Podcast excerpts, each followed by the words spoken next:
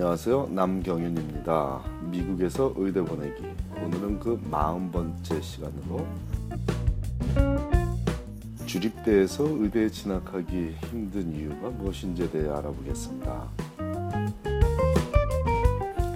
주립대에 진학했다고 해서 모든 학생들이 의대에 진학하기 힘든 것은 절대로 아니라는 사실은 명확히 하겠습니다.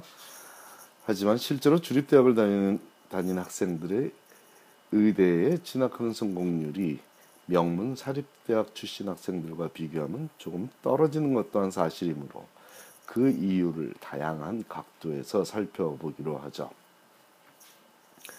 일단 주립대학 중에 진학이 아주 어렵다는 명문 주립대학과 상대적으로 진학이 수월한 일반 주립대학은 구분이 되어야 하겠습니다.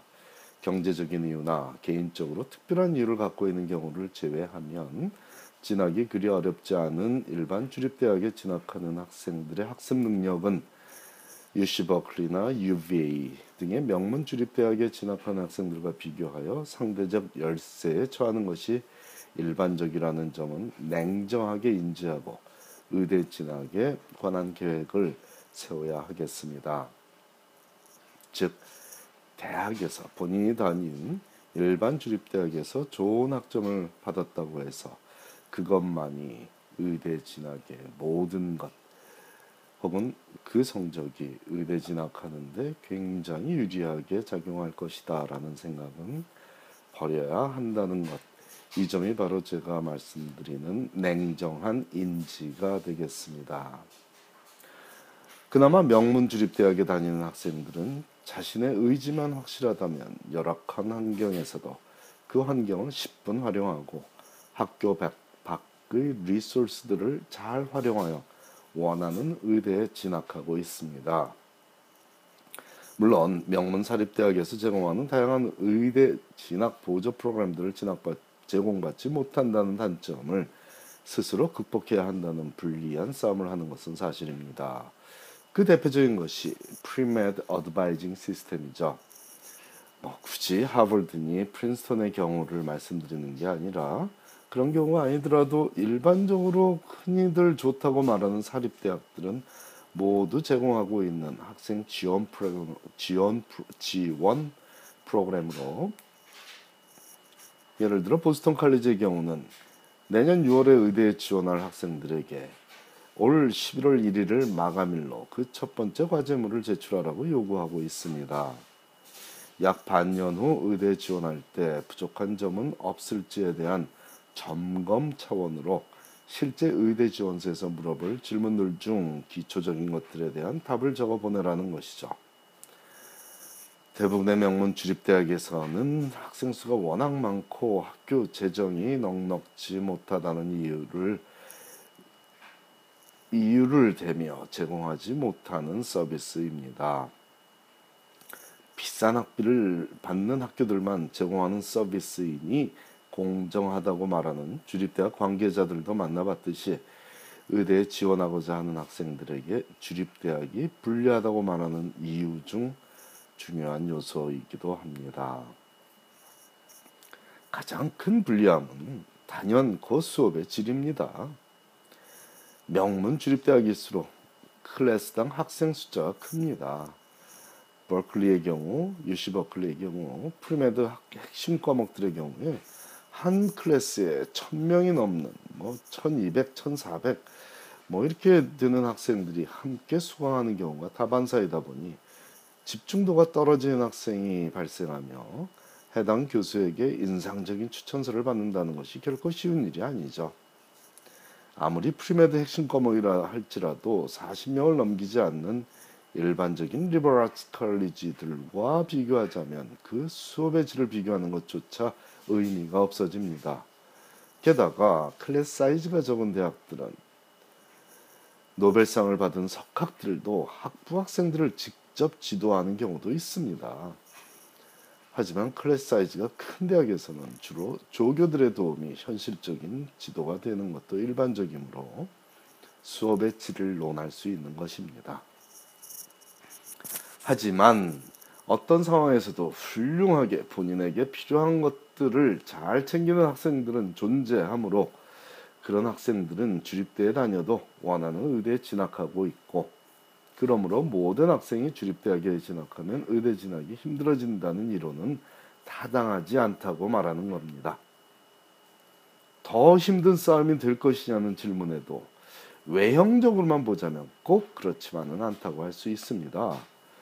왜냐하면 어떤 명문 주립 대학이라 할지라도 프린스턴이나 윌리엄스 컬리지 같은 흔히 말해 아주 학습의 깊이가 깊다는 대학들보다 학점 관리가 어려운 경우는 없기 때문입니다.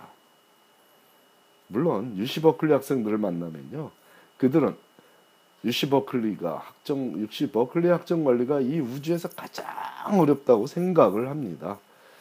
하지만 뭐 그런 얘기는 좋다는 대학 다니는 학생 중에 그 얘기 안 하는 학생들은 없습니다. 아울러서 프린스턴이나 윌리엄스를 제가 꼭 집어서 학교 이름을 말한 이유는 학문의 깊이, 학교가 요구하는 학문의 깊이가 미국에서는 적어도 미국에서는 가장 깊이 있는 대학들의 상징이기 때문에 언급을 했습니다. 자, 그렇다면 경쟁사 대상이 되는 동급생들의 학습, 학습 능력의 평균치도 명문 사립대학들보다는 명문 주립대학 학생들이 조금 낮은 것도 냉정한 현실입니다. 그것도 역시 인정해야만 됩니다. 그나마 상대평가제인 학점 관리에서 조금 수월하다고 볼 수 있죠. SAT 성적이 전부는 당연히 아니지만 이해를 돕기 위해 SAT 성적을 단순화시켜 활용해서 이 설명을 드리자면 과목별로 800점을 받은 학생들이 보편적인 대학에서 경쟁하는 것보다 과목별로 700점을 받은 학생들이 더 보편적인 대학에서 경쟁하는 것이 객관적으로 조금 덜 힘든 경쟁이 되는 것은 자명한 일입니다. 그렇기 때문에 아무리 명문인 주립대학이라 할지라도 조금은 조금은 수월한 경쟁을 하고 있는 거죠. 최고 명문 대학에 다니는 사립대학에 명문 사립대학에 다니는 학생들보다는 명문 주립대학에 다니는 학생들이 조금은 수월한 경쟁을 하고 있다는 근거로 SAT 성적을 일례로 드렸습니다. 하지만 그렇다고 해서 무조건 더 수월하게 의대 진학이 가능하냐는 얘기는 아니죠. 우리 한인 학생들의 경우라면 조금 더 생각해 봐, 생각해 봐야 될 일입니다. 우리 한민족의 특성 중에 도전이 강해지면 강해질수록 반응도 거기에 맞게 강하게 할 수 있는 능력이 포함되어 있죠. 역으로 도전이 약해지면 반응도 약해집니다. 즉 일반적으로 기본이 제대로 잡히는 한인 학생들은 아주 잘하는 학생들 팀에 놔둬도 자기 능력을 제대로 발휘합니다. 하지만 조금 덜 열심히 해도 되는 분위기에 놔두면 조금 덜 열심히 하는 성향이 있다는 겁니다. 그러므로 학교를 낮춰서 아이비 합격했는데도 명문 주립대학에 진학한 경우라도 거기서 1등만 한다는 보장이 없다는 관찰을 여러분과 공유하는 것입니다.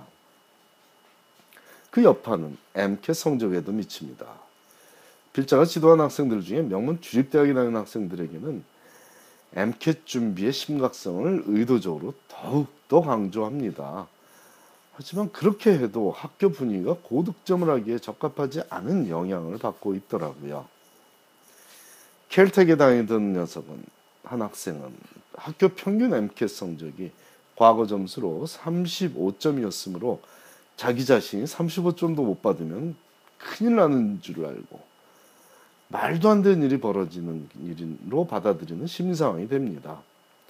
하지만 버클리 다니는 학생에게 35점은 어깨를 으쓱 댈 수 있는 좋은 점수로 느껴지는 그런 학교 분위기를 말하는 것입니다. 참고로 35점은 상당히 좋은 성적이며 현재 점수로 환산하면 상위 4%에 드는 96%일 즉 517점을 의미합니다. 얼마 전 제가 윌리엄스 다니는 학생이 517점 받아 밤새 울고 불고 하며 필자와 상담을 했다는 얘기도 칼럼에 적었던 적이 있죠. 자, 학교 분위기가 주는 마음가짐이 주립대학에 진학하면 의대에 진학하기 힘들어지는 요소 중에 간과하기 쉬운 요소이니 이 점을 잊지 말고 대처해야 주립대학에 진학했더라도 원하는 결과를 얻을 수 있게 될 겁니다. 감사합니다.